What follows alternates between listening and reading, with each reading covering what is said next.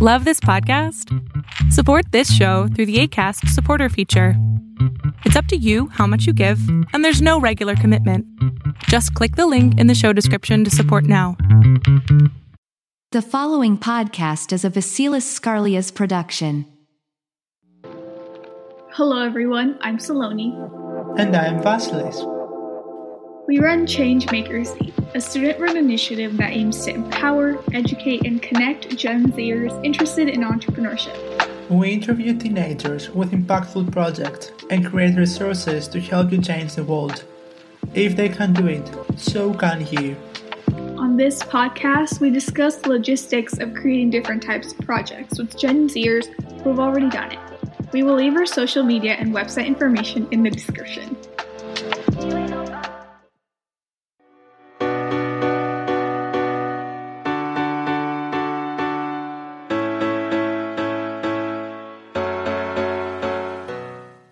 Everyone, welcome to today's episode with another amazing guest. Today we have Nike Anani. Nike is an award-winning family business strategist, speaker and author. She has been featured in many TV shows and webinars. Here we are today to talk about social change and her journey starting multiple ventures. Hello Anani. Hi Vasilis, thank you so much for having me. We are so excited to have you on the show. So tell us a little bit more about your business. Great. Um, so essentially, I work with business owners to help them build businesses that would move from lifetime to what I term legacy. So businesses that would be multi generational, businesses that would not only provide financial security to the owners, um, but also continue to have a vital role in the ecosystem in the wider um, value chain and making a positive impact on communities. It's great. So you work with the businesses and actually you dive deeper to what you, they need to improve and actually you, you help them with that part, right? Precisely. So from a legacy planning perspective, so very much long-term strategic planning, um, looking at succession planning. Um, for instance, if a business is set up by a founder, and the founder typically at the point when they realize, oh, they need the service is when they want to pull back and retire and move on to other passions, and they don't have anyone to pass on the responsibility to. So I work with that succession planning to know what's next after the founder, and also um, what's the compelling vision, compelling purpose compelling mission that would galvanize um, other fans, other stakeholders to take an interest in the business. For instance, their children or non-family staff to be interested in how can we protect the future of the business and create the business of the future. Well, that's a great quote. So you initially started in consulting. What initially drew you to that as a career path? Yes, I started my, my career straight after university in Deloitte in Corporate Tax International.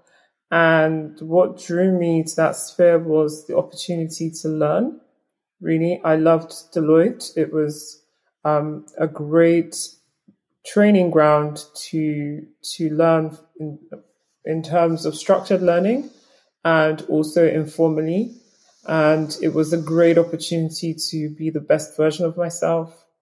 It was a great opportunity to learn what institutional organizations, how they're able to, to build legacy organizations that are not dependent on any given individual.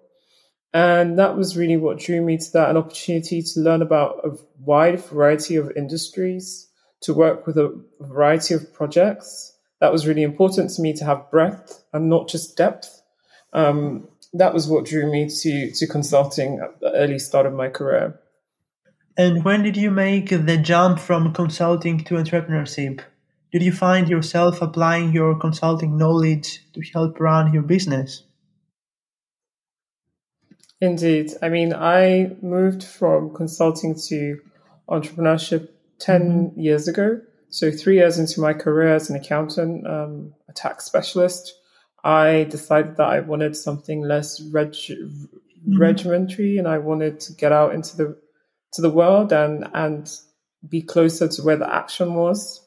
Um, but like you kind of alluded to, I did find myself applying the knowledge, the thinking, the values that I'd been imbibed in me in my Deloitte days in my family business. So I ended up moving from London to Lagos, Nigeria, working with my father in our family businesses. And I was able to put together a lot more structure.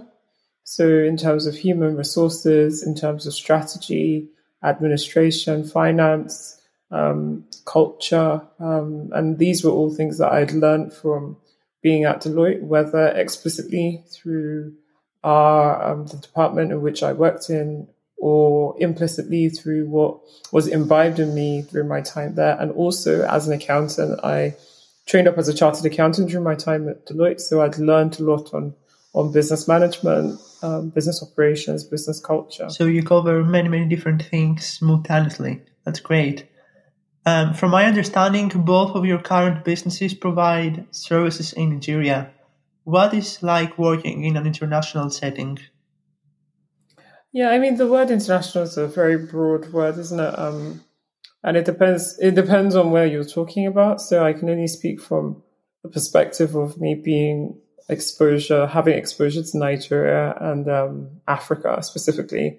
I mean, I'm now based in Austin, Texas, so I relocated to Austin um, three months ago. So I'm learning again yet another new environment, but working in Lagos in Nigeria is um, different business culture to that in the city of London. Um, it was I found it really exciting. There was a lot more opportunity. There's unfortunately a lot of deficits in African context, but those deficits are really just can be reframed as opportunity.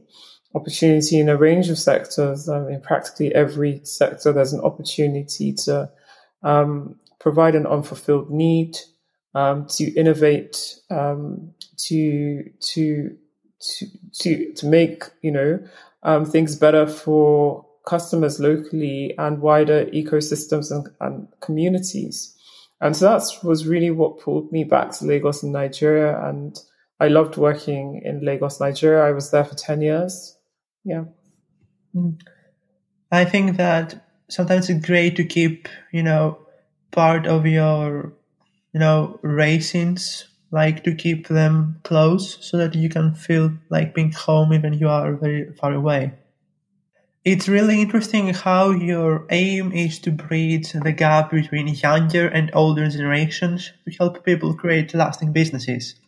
What are some quick tips that you have for established businesses that may feel a bit crowded out due to the influx of so many new startups and businesses?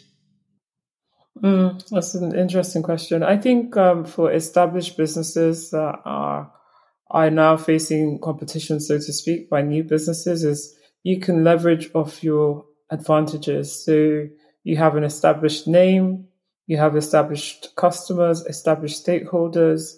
You can use that to your advantage. The second is I wouldn't rush to recreate everything that your competitors are doing.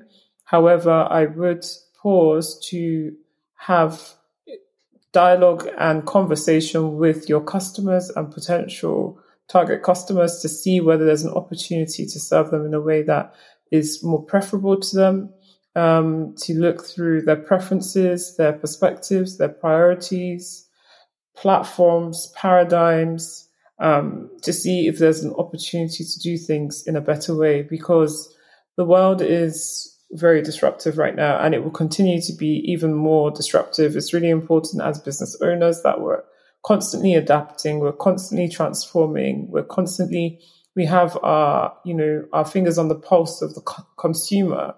Ultimately, the consumer is king.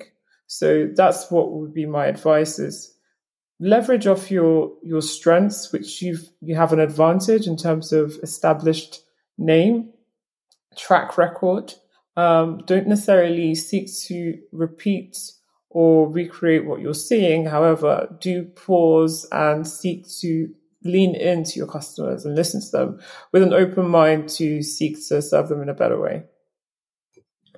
That's extremely important, like to like adopt all the new things that maybe customers wants to change according to the current you know, trends, if we could say that, but also to continue to select data that are, you know, very specific to what they represent and not to be crowded with like many, many submissions that like on the internet today, you can find many, many things, but you can't trust everything. You can't filter everything. It's impossible. So the business and the business owners with their teams, it's important to to keep filtered all the data that they select for their products. I'm really interested in learning more about the concept of a family business. What does it mean exactly? A family business is just a business where the beneficiaries are um, individuals as opposed to institutionals, um, and or the management of the business. You have two or more family members working together in the business. So, um, quite often entrepreneurs are family businesses. So, if an individual sets up a venture and it's owned 100% by um, himself or herself, that is a family business by um, to be to be pres- like going formally and strictly speaking. Or, for instance, if two partners come together and decide to set up a venture, that also is, and they might not be related, that is a family business because more than 30% of the shares are owned by an individual as opposed to um, an institutional. Institutionals or take stakeholders? Yeah, so so yes, so institutional owners, and the distinction is that individuals and families see things differently typically than um, your um, more established non-family firms. They tend to be more nimble. They tend mm-hmm. to make quicker decisions. Um, they tend to be more long-term oriented. They tend to integrate a wider range of stakeholders into, into their thinking and so and and also they they tend to think about the purpose of the business is for their family to provide financial security for their family and this confluence of family and business gives rise to some some gray areas that can create some some challenges for instance um, how do you deal with employing family members um, are you employing based on merit are you employing based on the fact that they have a certain surname um, or how do you deal with um, entry criteria for people to be on the board? Is that if you have a certain surname, or is that merited? Um, and or how do you deal with when you're thinking about a generational transition? Who should succeed as the, the, the leader of the business? Is that based on being the eldest son? Is that based on other criteria? So these are the kind of um, issues that arise when you have a family business. Mm, I see. Well, we have been informed that you have a non-profit community of African business owners, helping them with building generational wealth to reserve generational poverty, poverty in the African community. What actions are you taking at African family firms to make that happen? Yes, we're, we're very passionate about creating generational wealth and generational legacies on the African continent. And we do that through four main activities in our community. Firstly, facilitating connection within different members um, across industry, across geography, um, essentially creating a safe space for families where they can share their issues and seek solutions with one another, um, connect with one another, learn from one another. The second is through education, through formal education, so training, webinars, conferences, summits, and things of the like to provide business owners with that awareness of the issues that they may be facing. Um, because the conversation on family business and legacy businesses is relatively new in Africa. There's a huge need to provide a lot of education and awareness. And so we do that through um, conferences and trainings and things like that, like I mentioned.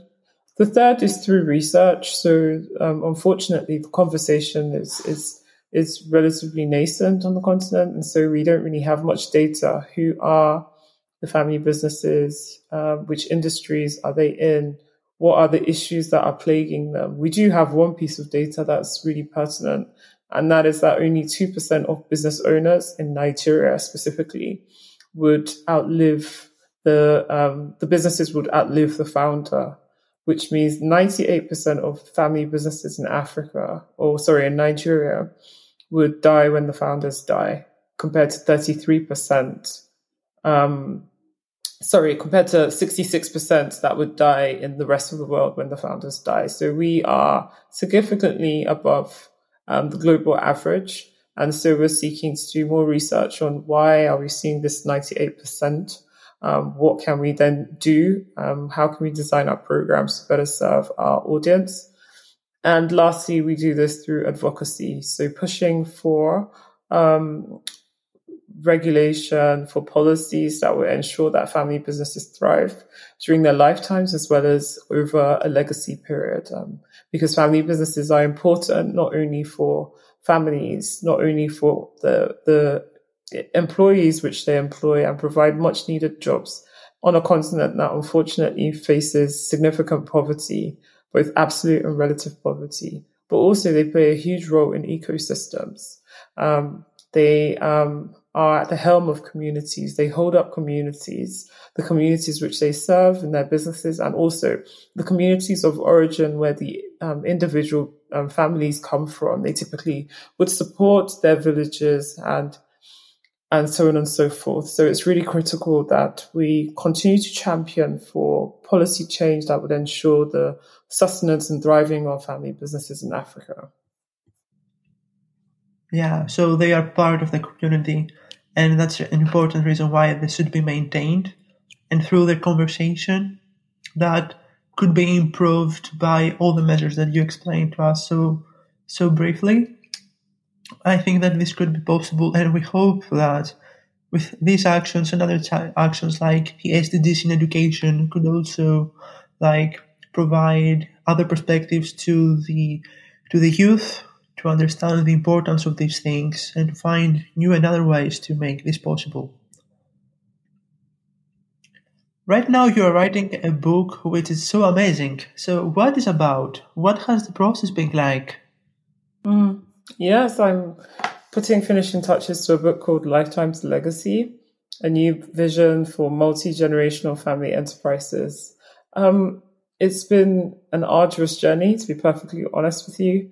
Um, to sit still and to commit to writing a book is not an easy process, but it's been also incredibly, um, it's just been amazing to, um, to reflect on all that I've been through, both as an individual, second generation business owner, as well as an advisor and a nonprofit um, founder, having seen so many families and the key themes that I've seen and the reasons why we haven't seen as much multi generational success in Africa, particularly, and the things that families can seek to do, the steps they can seek to take to empower them on a journey of legacy. That's really what it's it's about. So I'm really excited. Um, it'll be coming out in January, late January. Yeah, we can't wait to to see like the the final result. Like it's what you said that in a book you reflect all your thoughts, you re-examine everything that you have seen, and in the end you want it as a legacy of you and what you preserve. Like it's what we did in the Changemaker Z, but in a different way. Like we want to preserve everything that we have done, starting from the podcast, going to the articles and all the interviews. But in the end, maybe if something happens and we can't uh, handle it anymore, for sure we're we are like searching a way to maintain it everything alive on the internet so people can find it one way. One day and mm. think about that. What advice do you have for any aspiring entrepreneurs? Oh i always say build with the end in mind. And so i have a construction background and when we are before we embark on any construction, we have a design, we have architectural drawings, engineering studies, and we spend a lot of time on our foundation, particularly if we're building a really tall building. We actually spend more time on the foundation before we start the building, um, building upwards. And so if you are building for legacy, it's absolutely critical that you spend time in the foundations of your business to ensure that You have the human resources, right? The financial discipline Supplement. and rigor, right? Yes. Um, strategic formulation, right? Innovation, right? Succession planning, right? Corporate governance and family governance, right? So those are the key elements to ensure that you're actually going to build a legacy business. Another thing is I often say that it's important to leave a legacy, but it's also important to live a legacy. So in your lifetime, how are you making an impact, so to speak? Um, and this concept of legacy is has you know takes into consideration over time, which we traditionally think of when someone passes away. We talk about they left such an amazing legacy, um, but also over space. Um, so beyond yourself, who are you touching? Is it in your value chain? Is it in your, are you empowering um, folks in your value chain to ensure that you're being more environmentally friendly, you're amplifying the voices of those that have been marginalized, you're empowering them financially, um, and things of the like. So it's really important to to not only leave a legacy, but also to live a legacy. And lastly, for those that have children and spouses, um, your children and spouses can't love what they don't know. And that's your business, right? Often business owners that I've come across later, later down in their entrepreneurship journey, they only start to think about passing on the helm of responsibility to someone else when they want to retire. But by that point, it's too late because nobody else in the family cares about the business, right? They've all moved on. They all have their own ambitions and dreams and passions. And it's not enough to be a legal owner of a business. That doesn't inspire passion, right? Um, I always say matters of the heart can't be legislated. You can't mandate them through legislation, but only through inspiration. So just because your kids will be 33% owners of your business doesn't mean they will care and give it their all. But instead, what we want to achieve is emotional ownership and inspiring that emotional ownership where there's true commitment, true passion, um, true um, ownership, so to speak, starts from much younger. It starts from them being exposed to business, them knowing the business, them forming their opinions of it, um, because we it's impossible to fall in love with something that you don't know. And so those are the three areas that I would really impress upon business owners. Start with the end in mind. Live a legacy, not just leave a legacy. And seek to promote emotional ownership with your family members. I'm so happy that you mentioned, like, for those that do have children, because it's the first time that we cover it. And general, I think that this is a, a huge conversation that we should cover another episode. Like, not only for what you said, like for the children to like if they will be passionate about what their father or mother is doing, but also to which are the path that the children want to follow when it's time to select. And yeah, I think that in today's world, like in many societies, like many children feel the pressure to follow a road that they don't want, or it becomes the opposite sometimes. So, yeah, I think that's a huge part. And also, I like that you mentioned about live legacy, but also leave a legacy. Like, I think that this is the hidden power of humans to continue innovate beyond the sense, and that's extremely important. So, yeah. So another great episode came to its end. Thank you so much, Nikki, for being with us today. Thank you so much for having me. Thank you. Guys, we will be featured at Nikki's podcast probably sometimes in the future, so please keep an eye open to our Instagram. And until next time, don't forget to change the world.